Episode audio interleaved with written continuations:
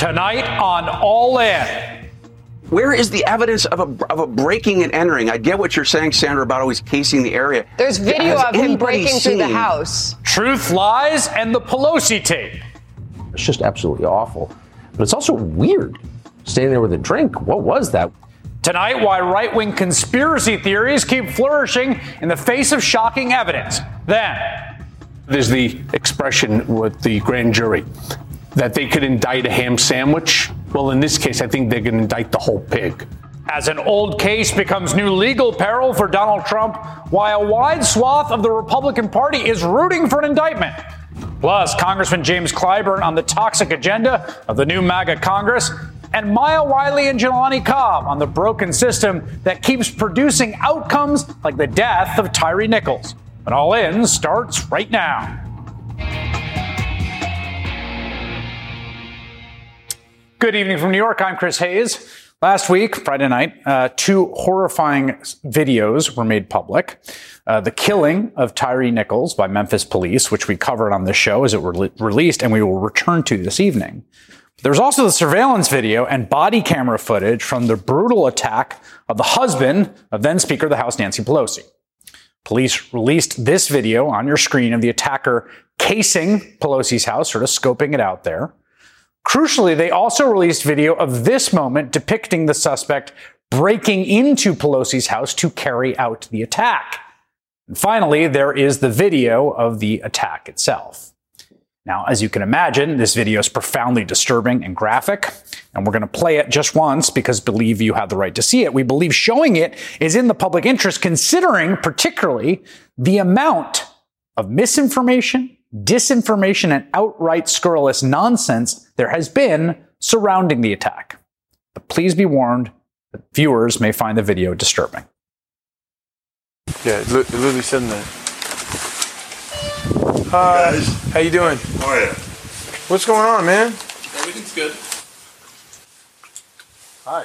Hi. Drop the hammer. Um, nope. Hey, hey, hey, hey. What is Hard going on right now? I'm not getting an answer on call. Bro! Oh, oh.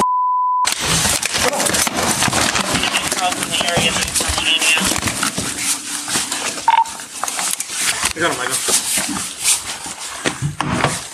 I'm doing. Just getting my call back. Paul Pelosi miraculously survived that attack. Congresswoman Nancy Pelosi says her husband has a long road ahead of him, that he is making progress in his recovery. It's with a grateful heart and on behalf of my entire family that we continue to thank people for all of their prayers that they continue to send us, asking about the progress my husband is making, and he is making progress, but it'll take more time. Madam Speaker, how is your husband doing? Coming on, thanks. Now, in addition to being downright horrifying, the videos of the moments leading up to the attack on Paul Pelosi, as well as the attack itself, debunk definitively a number of right-wing smears that were directed at this eighty-two-year-old man after he suffered a brutal attack that landed him in the I C U. You see, while some Republicans, like, for instance, Senate Minority Leader Mitch McConnell, were capable of conjuring just like the most basic, normal response of a politician to condemn the brutal assault of one of their colleagues' spouses and wish them well, a lot of Republicans, conservatives, were not willing to do that bare minimum. It was really a disgusting spectacle. Shocking, honestly, even by the degraded standards of our era. In fact, many prominent Republicans did the exact opposite. They smeared Paul Pelosi, the eighty-two-year-old man who had been assaulted in his home in the dead of night with a hammer to his skull. They spread the lie that he knew his alleged attacker, or that the two had a personal relationship, or that Pelosi willingly let him into his house, and they mocked the eighty-two-year-old victim of an attempted murder.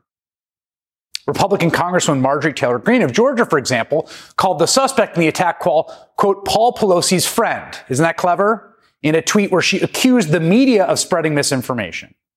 Republican Congresswoman Claudia Tenney of New York shared and then deleted this meme of a bunch of men holding hammers next to a gay pride flag. Isn't that a funny joke? That's a joke about the eighty-two-year-old man being almost murdered with a hammer to his head, implying that he was carrying on a secret gay love affair. Two Arizona Republicans, then gubernatorial candidate Kari Lake, Congressman Andy Biggs, both publicly joked about the attempted murder just days after the attack. Nancy Pelosi, well, she's got protection when she's in D C. Apparently her house doesn't have a lot of protection. We're going to show Nancy Pelosi the door very shortly. Don't let it hit you on the backside, Nancy. Hey, that, yeah, yeah, she's she's losing the gavel but finding the hammer. Too soon? Is that too soon? Again, the comedy there, the reason that's funny to those people is that this eighty-year-old man was almost murdered by someone that broke into his house and put a hammer through his skull. That's the joke to these people. That's the funny thing at the end of that punchline. Naturally, the brunt, the conspiracy theory, and the wink-wink just asking questions shtick came from Fox News and other right-wing media outlets. How did this homeless drug addict even get inside the house? Now, there was glass broken at the rear door. You've seen those photos, but there looks like there's glass on both sides. It's uh, weird things going on in that household in the last couple of weeks. The glass, it seems, was broken from the inside to the out. And, you know, that was so it wasn't a break in. It was a breakout. Just produce the police body cam. Why is that so hard? We're not the crazy people. You're the liars. There's nothing wrong with asking questions, period. Paul Pelosi walked away from the police and toward David DePape? What could possibly explain behavior like that? And what were the two doing for the thirty minutes before police arrived? The police, for some reason, have refused to release that body cam footage. We get body cam footage every day in the news business, but they won't release this. What is going on here? Why are they hiding this? Is there a good reason? Uh, we don't know. I don't know. I'm just asking questions here. Well, what happened? Uh, they did release a video. You just saw it. Shows that the attack was exactly what we always knew it was, what every credible report indicated it would be, what Occam's razor would suggest it was. So what happened? Big mea culpas, big apologies. We got that wrong. No, of course. Of course not. There's no fact in the world that's going to course correct here. That didn't deter Fox from pushing its same smears. They're still doing it with the video, in fact. Because the facts, reality itself, don't actually matter. That that's just ancillary. I mean, of course, they knew it all was all nonsense from the beginning. Well, I don't know. I think most of them, some of them are not that bright. But they just don't care. And that wasn't even the only right-wing lie about the attack that was debunked this weekend. There's another popular bit of disinformation on the right, again, circulating widely, which says that Pelosi's apparent attacker, who had a blog you could yourself read full of hundreds of pages of obvious right-wing conspiracy screeds, who seems to be a supporter of QAnon, the far-right cult that worships Donald Trump as a messianic figure, was actually some kind of political lefty and not a conservative at all. Now, it's true, he made some sort of weird trajectory over the course of his life, but Republican Senator Ted Cruz of Texas pushed this particular lie just days after he initially condemned the attack and political violence, sharing a post from a self-described, and I'm not making this up, theocratic fascist, reading, quote, "I don't know what the hell happened at Nancy Pelosi's house, and I suspect none of us ever will." Real big mystery, right? But I do know that trying to paint a hippie nudist from Berkeley as some sort of militant right-winger is absurd and will always be absurd. So that's the view that Senator Ted Cruz retweeted. Senator Ted Cruz, we might never know what happened there. Of course, we, we know what happened. And of course, the idea that he was a militant right-winger is not absurd. This was not hard to figure out if you are capable of reading. He wrote it down. His blog posts are full of far-right, anti-establishment kind of nonsense about covid nineteen, QAnon, the Tree of Liberty, right? All the kinds of bizarre, confused, conspiratorial stuff that you get from right-wing internet, Fox News these days. And in case, you know, that wasn't enough, this weekend, the man in question reportedly made a telephone call from his jail to a local San Francisco journalist who'd reached out for an interview. In the call, the man who has pled not guilty, not only just ex- doesn't express remorse for his actions, he says his only regret is that he did not hurt more people. Now that you all have seen the body cam footage, I have an important message for everyone in America. You're welcome. Uh, Freedom of liberty isn't dying. It's being killed, systematically and deliberately. The people killing it have names and addresses. So I got their names and addresses so I could pay them a little visit and have a heart-to-heart chat about their bad behavior. The tree of liberty needs watering. You need men of valor, patriots willing to put their own lives on the line to stand in opposition to tyranny. I would also like to apologize. I want to apologize to everyone. I messed up. What I did was really bad. I'm so sorry. I didn't get more of them. It's my own fault. No one else is to blame. I should have come better prepared. Later on that same interview, the suspect also appears to reference the right-wing conspiratorial blog that he wrote, claims that he was being censored by big tech for his beliefs. Where have you heard that before? Another completely banal talking point on the far right. So again, this was really remarkable. I mean, the Speaker of the House's husband is almost murdered in his home by a guy who says that he's looking for the Speaker of the House just a week or so before the election, right? On a quest to commit essentially political murder or political kidnapping. And much of the conservative world, conservative media, right-wing establishment, politicians are just like, I don't know, just asking questions. Maybe that's a pretty funny joke. It's gross. Everything that Fox and Republican politicians have been pushing about this case is both false and dangerously false. It is, as is so much over there, a twisted inverse of reality, easily disproven by the evidence we have access to, just like we always suspected would be. But of course, the people orchestrating these campaigns of lies, they don't care. By the time the truth comes out, they've already moved on to the next lie. They did the same thing. They're doing the same thing right now with COVID vaccines and the twenty twenty election, feeding their audience a constant stream of what they want to hear. No consideration of what is true and what is false and who is being put in danger by the lies. By doing so, they are putting their audience every day incrementally further and further beyond the reach of any shared collective universe of democratic discourse. Joining me now is someone who understands the right-wing media ecosystem very well, Angelo Carusone, Executive Director of Media Matters. You know, Angelo, maybe as you can tell, I I have low standards. I've been I've seen a lot. This one still even kind of shocked and appalled me. Um, yeah, it is. It is. Yeah. Where? How did it, it get? And I think you know, so fast yeah. and so. It spread so fast and it was so outlandish and ludicrous and made such um, unbelievable yeah. inroads. I was, I, it set my head spinning.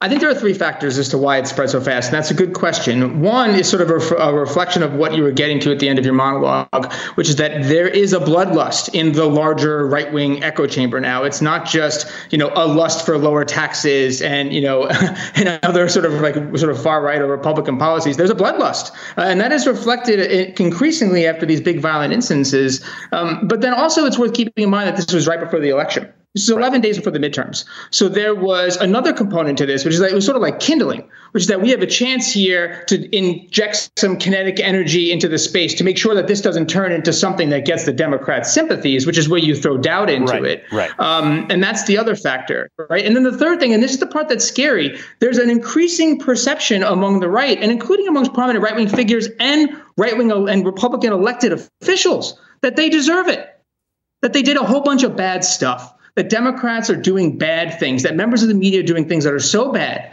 that this vigilante justice, well, at least it's some kind of justice. And I think those three factors, when you add it all up, is why it spread so fast.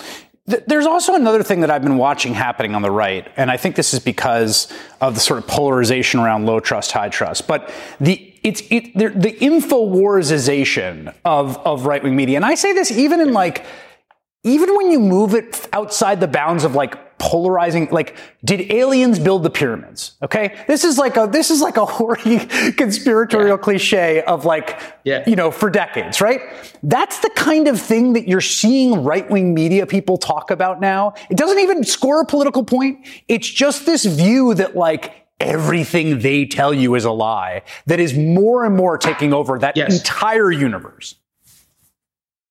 Yes, and I think that, that what's concerning about that, and then sort of the factors that led into that, is one, obviously social media, and in particular, the metastasizing of the QAnon conspiracy in the spring of twenty twenty, coupled with all the COVID stuff, really helped that sort of just yeah. that toxicity spill over. But the other factor is that it's worth keeping in mind that a very large segment of Republican leaders started to organize power on what used to be considered the fringes. And as they started to increasingly organize power on what used to be considered the fringes, using the right-wing media as a conduit for accessing that, they brought all that stuff, incre- you know, that used to be in the fringes, more toward the center. That's why something like groomers and pedophilia would be sort of far out there stuff years ago, and that is like mainstream Republican yeah. orthodoxy now. It's not even controversial to say that that that you know Democrats are sexualizing children. Everyone is saying that on, on, in Republican po- politics. You don't have to be an extremist to make that point. There's a final point here, which which I didn't note in the monologue, which is Elon Musk's particular role in this, who purchased Twitter, and one of the first most noble things he did in Twitter. And it was the first time I ever encountered this ludicrous, gross conspiracy theory that the two men had some relationship and that this was like a lover's quarrel, something like that, mm-hmm. was Elon Musk tweeting about it in a response to Hillary Clinton. That really put rocket fuel. He has since said he's apologized, though he's done in the replies, but like Elon Musk owns a huge share of this entire thing. He does, because, and this is the, exactly the, da- the danger of him being in charge. I mean, he supercharged that conspiracy theory, and it's worth noting that that is sort of the function of Twitter now under Elon Musk, is that it's kind of become a red pill Pez dispenser, where right. these conspiracies, these really far out things, are increasingly getting supercharged because they're getting algorithmic boosts. So even things that Elon Musk doesn't promote are we're actually seeing get supercharged all the time now. Angelo Carusone, whose job is to monitor uh, all this, thank you very much. Thank you. It's been nearly five years since Donald Trump's lawyer and fixer, Michael Cohen, remember him, pleaded guilty, went to prison for, among other things, hush money payments to Stormy Daniels. You remember the story. Well, guess what? Tonight, it looks like the guy that Michael Cohen did it for might finally face some legal consequences for that crime. That's next. The International Rescue Committee is a critical organization working in more than fifty countries, responding to the world's worst humanitarian crises. The I R C serves people whose lives have been upended by war, conflict, and natural disasters, responding within seventy-two hours after an emergency strikes. They stay as long as needed. Right now, in places like Afghanistan and Ukraine, families are experiencing adverse winter weather like heavy rain, frigid temperatures, and snowfall on top of war, hunger, and displacement. Many makeshift camps are unable to withstand extreme weather conditions. Some people are living without reliable electricity, while others can't afford to buy fuel for the heat source they do have. Donations help the I R C provide families with the resources they need to recover and rebuild their lives, including essential winter items like emergency food, shelter, fuel, medicine, blankets, winter gear, and cash assistance. For example, even just a fourteen dollars donation can provide a temporary shelter for a displaced family. Donate today by visiting rescue.org slash rebuild. So, as promised, we got a major update today in one of the many, almost too many to count, investigations into the ex-president. Now, it comes in a case that most people had believed had dried up.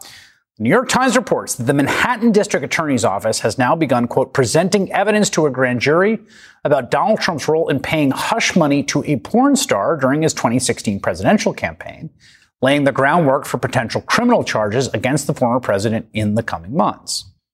This is a surprising development after so many twists and turns in what is the longest-running criminal investigation into Donald Trump. Since the Manhattan D A began its probe into Trump's potential financial crimes in twenty nineteen, they have secured a guilty plea from his chief financial officer, Alan Weisselberg, as well as a conviction against his business itself, the Trump Organization. But it appeared they were not actually going to charge Trump himself criminally. Earlier last year, D A Alvin Bragg suspended the investigation into the ex-president, prompting two senior prosecutors on the case to resign. One of those prosecutors even wrote a letter blasting Bragg's decision, writing, quote, "The team that has been investigating Trump harbors no doubt about whether he committed crimes he did. I believe that your decision not to prosecute Donald Trump now and on the existing record is misguided and completely contrary to the public interest." Now, at the time, D A Bragg insisted the investigation was not closed, a point he reiterated last month in the wake of the Trump Org conviction. As I said back in April, uh, in a statement, the investigation's ongoing. Mm-hmm. This is one chapter Um, I caution people against reading ahead. We follow the facts, and this is part of a broader uh, piece of work that we've been doing um, really since I joined the office in January, and we're going to continue it. So, sure enough, the next chapter appears to be beginning with one of the witnesses spotting, spotted entering the building in Lower Manhattan, where the grand jury is sitting today. Now, the facts of this case are quite well established because someone already went to prison for this crime. That person, of course, is Donald Trump's former lawyer and fixer, Michael Cohen. Remember, in twenty eighteen, Cohen pleaded guilty to eight federal criminal charges, including campaign finance violations. He admitted to making hush money payments shortly before the twenty sixteen election to two women who said they had affairs with Donald Trump, one of whom was adult film actress Stormy Daniels. This was in violation of federal election law. And as the U S attorney put it in Cohen's sentencing memo, Cohen admitted he acted in coordination with and at the direction of individual one. Individual one, of course, being Donald Trump. Now, at the time, it did seem fairly straightforward that if you were going to prosecute Michael Cohen for this crime, you should also prosecute the person he was acting on behalf of, the person who clearly was the one orchestrating all of it. And get this. According to new reporting, federal prosecutors in the Southern District of New York did consider doing that when Donald Trump left office. In fact, in January twenty twenty-one, the acting U S attorney held multiple discussions with a small group of prosecutors to discuss its evidence against Trump. They decided not to seek an indictment for several reasons, including the political ramifications and the fact that Trump's other scandals, such as efforts to overturn the twenty twenty presidential election and the January sixth insurrection, made the campaign finance violation seem somehow trivial and outdated by comparison.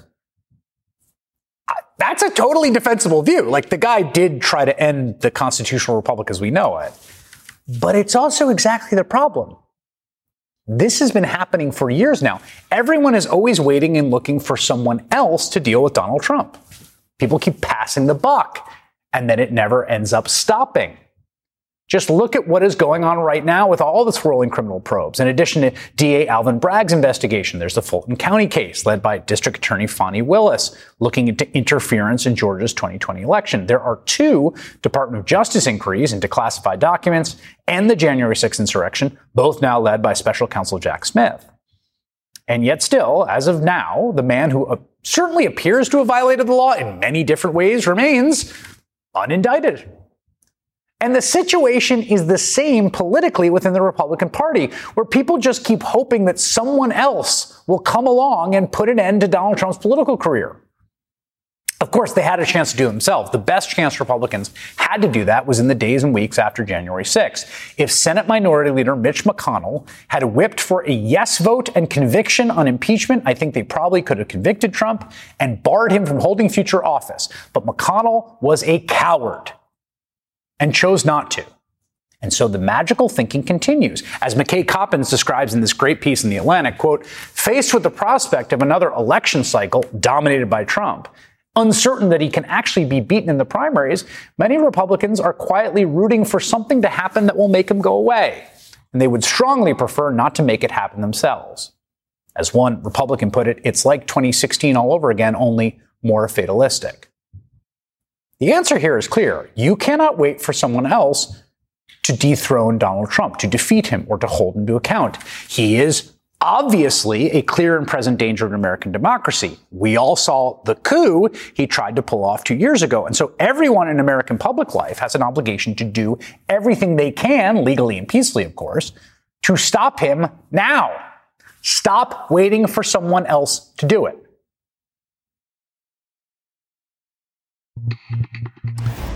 As Republicans prepare to launch all launch their brand new House investigations into Hunter Biden, the origins of the coronavirus, and the, quote, weaponization of the federal government, worth remembering what happened the last time Republicans had control of the House two years before a presidential election. They launched a select committee, ostensibly to investigate the deaths of four Americans at the embassy in Benghazi, Libya. It lasted more than two and a half years, cost millions of dollars, and included an eleven-hour grilling of former Secretary of State Hillary Clinton. And all for the Republican cl- and for all the Republican claims of high-mindedness, Kevin McCarthy accidentally revealed the real reason for the committee on Fox News.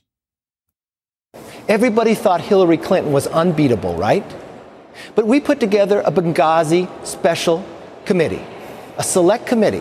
What are her numbers today? Her numbers are dropping. Why? Because she's untrustable. But no one would have known any of that had happened had we not fought and made that happen. Good. Congressman James Clyburn of South Carolina was there the last time House Republicans tried to use those investigations for political gain. He's still serving now, serves as the Assistant Democratic Leader, helping to guide the new generation of House Democratic leadership. Congressman, thank you so much for joining us tonight. Appreciate it.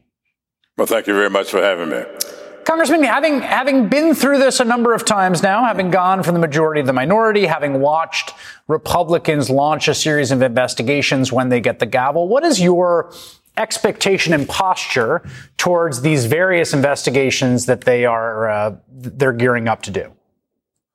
Well, I think they are very, very unnecessary. They are really a waste of time. I think they proved that with uh, Benghazi. We know uh, what the result of that was. Two and a half years, I don't know how much money was spent, and uh, it was all uh, for naught. Uh, it may have uh, been of some detriment uh, to Hillary Clinton, but that's not what we run government for. Government is here uh, to really address the things that are uh, really responsible and things that really get the country moving, get people uh, lives in order, not to score political points. So if we are going to run this government to score political points, I think that the result is going to be the same. We saw that time and time again when they were in power before, and I think that will be the end result this time as well. But then a lot of money will have been spent and wasted, and a lot of time when we could be devoted to improving people's lives. One of the other things they're gearing up to do is a vote, it looks like, to boot uh, Congresswoman Ilhan Omar off the Foreign Relations Committee. They're postponing that because they, I think they've already got two no's and they've got some folks who are not around this week and their margins are very thin. Um, I know that you're not, uh, you're in a sort of different role in House leadership. Are you confident that Democrats will hold together on this vote and all vote against the motion should they bring it to the floor? Oh, I think so. Uh, we got, uh, what, two hundred twelve votes. I think it'll be two hundred twelve people, uh, voting, uh, for, uh, Miz Omar. And I would hope, uh, we'll have two hundred twenty some odd, uh, Republicans doing the same. I know that's not the case, but the fact of the matter is it should be. There's also now, there is an interesting development in the story around the debt ceiling, which is basically the following. They've said they're going to attempt to sort of have this kind of hostage taking, but all attempts to get them to lay out what exactly the demand is, why they're taking the hostage, what ransom they want paid, so far hasn't come up with anything. And and I thought this was interesting. This is Elise Stefanik uh, on Fox Business today being asked, okay, what do you want to cut? Do, what do you want to do? Here's what she had to say. Take a listen. Do you have areas in your mind that you think are ripe for spending cuts? Where would you cut? Well, absolutely. We need to look at every dollar when it comes to discretionary spending. We see the waste, fraud, and abuse that exists in these agencies. Take a look at the Department of Defense. Now, I've been a strong advocate when it comes to making sure that we have the resources for strong national security. But their woke agenda, we ought to be going after those programs that are not focused on what D O D should be focused on, but are far-left radical agendas. Also, look at the unspent COVID funds. That's hundreds and hundreds of billions of dollars that we can go after immediately. Do you expect them to, are you laughing at the uh, at the line item in the Pentagon budget for the woke agenda? Was that your reaction? The woke agenda, you know, I've been trying now for some time to figure out what that is. I've been around a long time. I have no idea what they are talking about. I do know this. The full faith and credit of the United States of America should never be put at risk. We should be paying our bills, and we should maintain credibility around the world. And the fact of the matter is, this is asking for the ceiling to be raised in order to pay a debt, not to incur or make any expenditures but to pay our debts. And that should never uh, be uh, a threat, uh, as they seem uh, to be hell-bent uh, on making. Congressman Jim Clyburn, uh, thank you, sir. Thank you very much for having me. Still to come, as all the world saw on the video, Tyree Nichols tried his best to comply with the contradictory and shouted orders from the police officers that beat him and beat him. So why did police keep acting like he was resisting? That's ahead.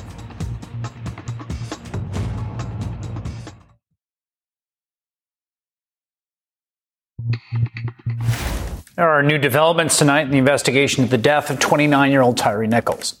The Memphis Fire Department just fired two E M Ts and a lieutenant, saying they violated numerous policies in their treatment of Nichols after he was brutally beaten by police. And the Memphis police just revealed that they put seven officers on leave after the beating. So that includes the five officers that we know who have been charged with murder, a sixth unidentified officer, and a seventh officer, Preston Hemphill, who was seen on tape firing a stun gun at Nichols.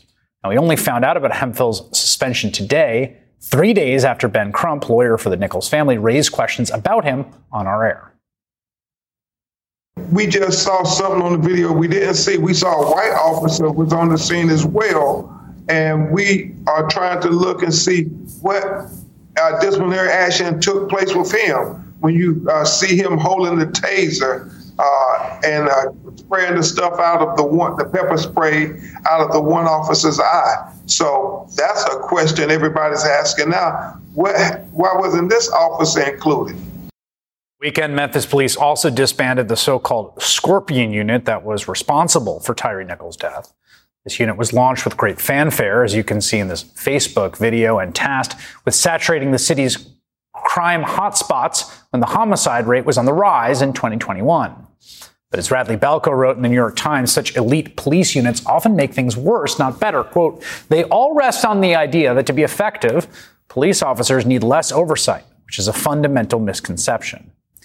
Police here in the U S kill far more civilians than police in other wealthy countries. Just look at this chart from the Prison Policy Initiative. And as protesters around the country mourned Tyree Nichols' call for an end to police violence, four words at the insidious heart of this crisis echoes in the mind of anyone who watched that video. Give us your hands. That's next. Primary season is here. If you've got voting questions, we've got voting answers. Visit NBCnews.com slash plan your vote. You'll find when and how to vote in your state's primary election. Visit NBCnews.com slash plan your vote today. Former President Donald Trump is facing ninety-one indictment charges, yet he remains the Republican frontrunner. On M S N B C's podcast, Prosecuting Donald Trump, veteran prosecutors Andrew Weissman and Mary McCord break down the biggest legal developments and how they could alter the election. Never had a president who engaged in this kind of conduct who's running for office. He is using the criminal cases for his own campaigning. Search for Prosecuting Donald Trump wherever you get your podcasts. New episodes every Tuesday. In the incredibly disturbing video of Memphis police officers beating and ultimately killing Tyree Nichols, you can hear the police shouting a constant stream of overlapping and contradictory commands. A warning to viewers, we're now going to show portions of that graphic and disturbing footage. And you'll notice here that one of the officers, after leaving the scrum, returns with the baton and beats Tyree Nichols, screaming, "Give us your hands," while the other officers are holding Nichols' arms. What you're about to see combines the audio of the police body cam footage with a different angle of video taken from nearby streetlight poles. You can see a full picture of what police were doing when they were shouting, "Give us your hands." You gotta give, give me your motherfucking hands! Watch out! I'm gonna baton the f*** out you! He the f*** is! He the watch out! Watch out! Give us your hands! Give us your hands! Give us your hands! They have his hands. They can do whatever they want to him. They don't need his compliance. As the New York Times points out, Nichols was given orders at least seventy-one times over the course of thirteen minutes as the officers became increasingly violent.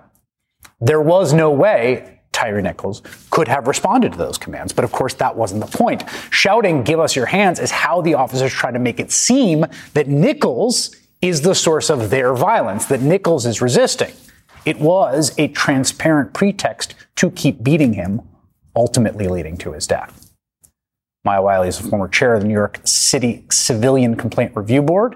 She now serves as president and C E O of the Leadership Conference on Civil and Human Rights. Jelani Cobb, dean of the Columbia University School of Journalism, a staff writer for The New Yorker who has done a lot of reporting on policing and criminal justice. It's good to have you both here. So let's just start with that, because I do think that you've seen a lot of law enforcement officers coming forward, including some cops saying, yes, this is standard, this sort of idea of stop resisting. And people have all seen this. If you've ever been a reporter in these, Jelani, you and I have been in reporting the same places, sure. Police taking, a, you know, roughing someone up or grabbing someone saying, stop resisting, stop resisting. The person's not resisting.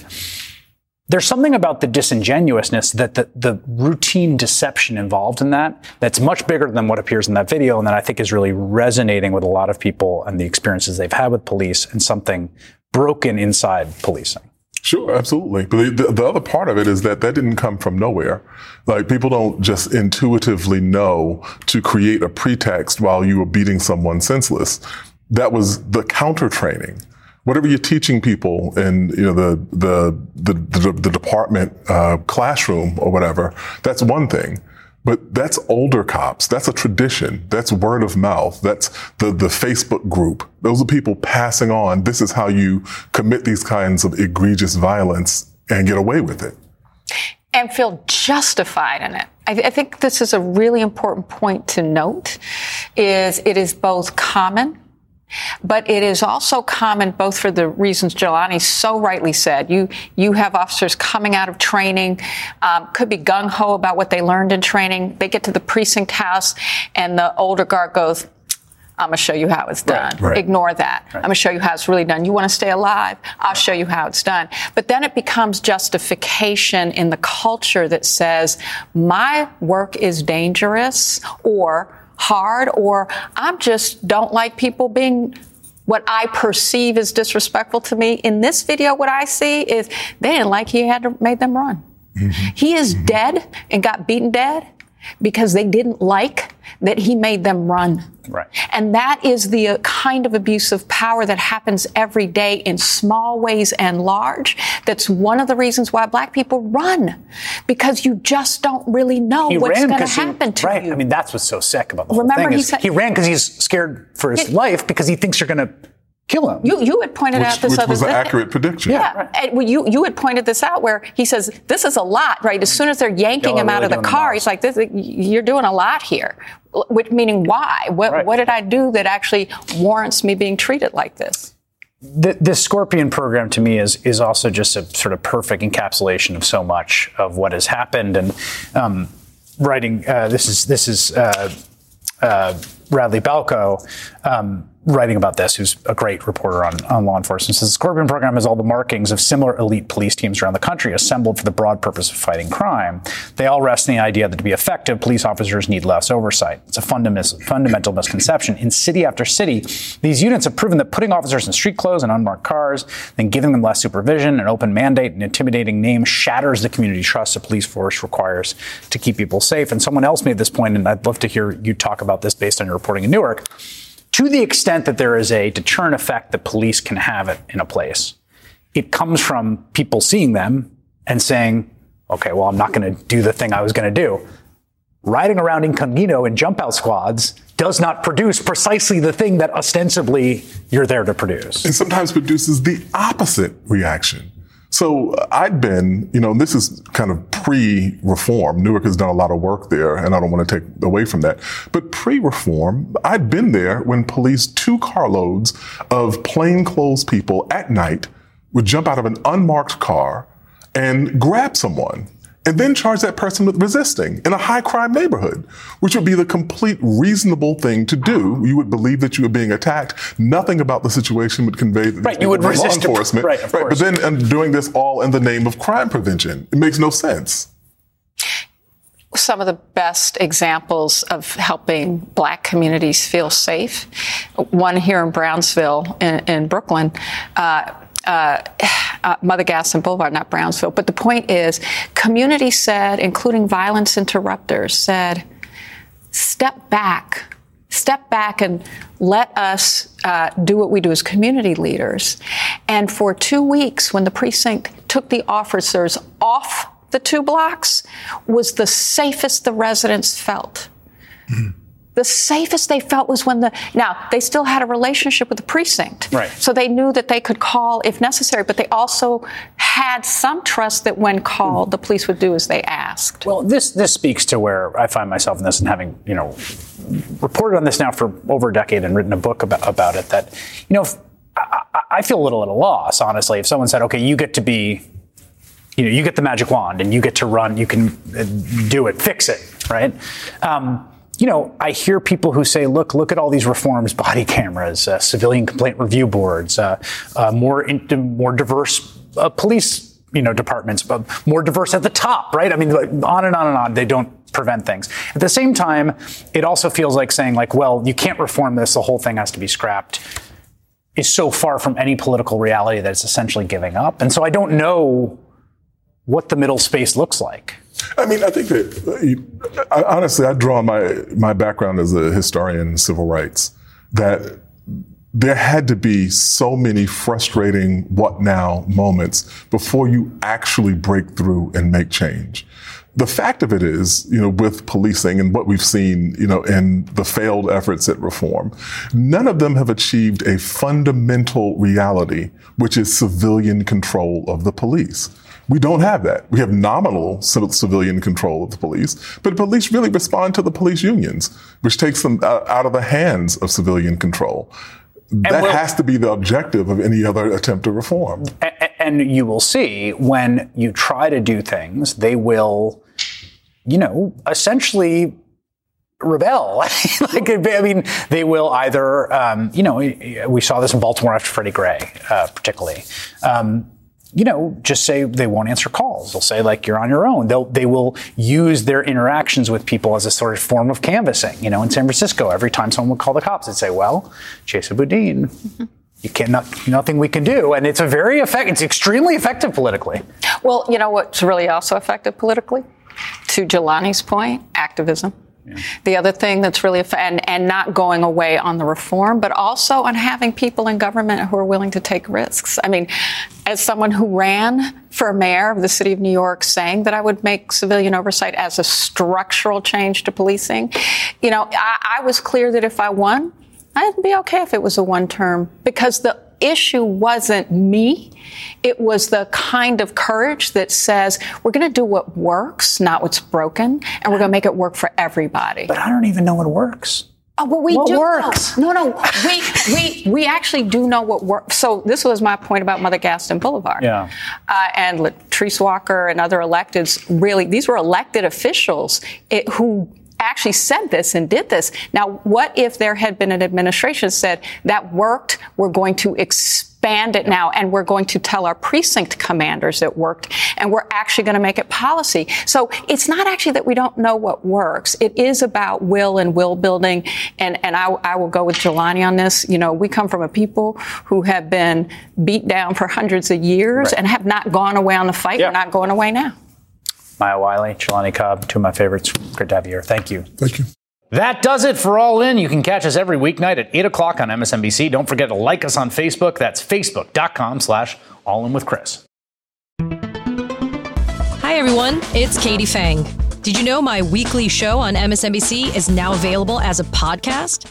With my decades of experience as a trial lawyer, you'll get an insider's perspective on all things legal.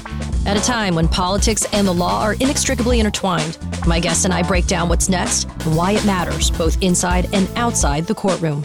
Search for The Katie Fang Show wherever you're listening and follow.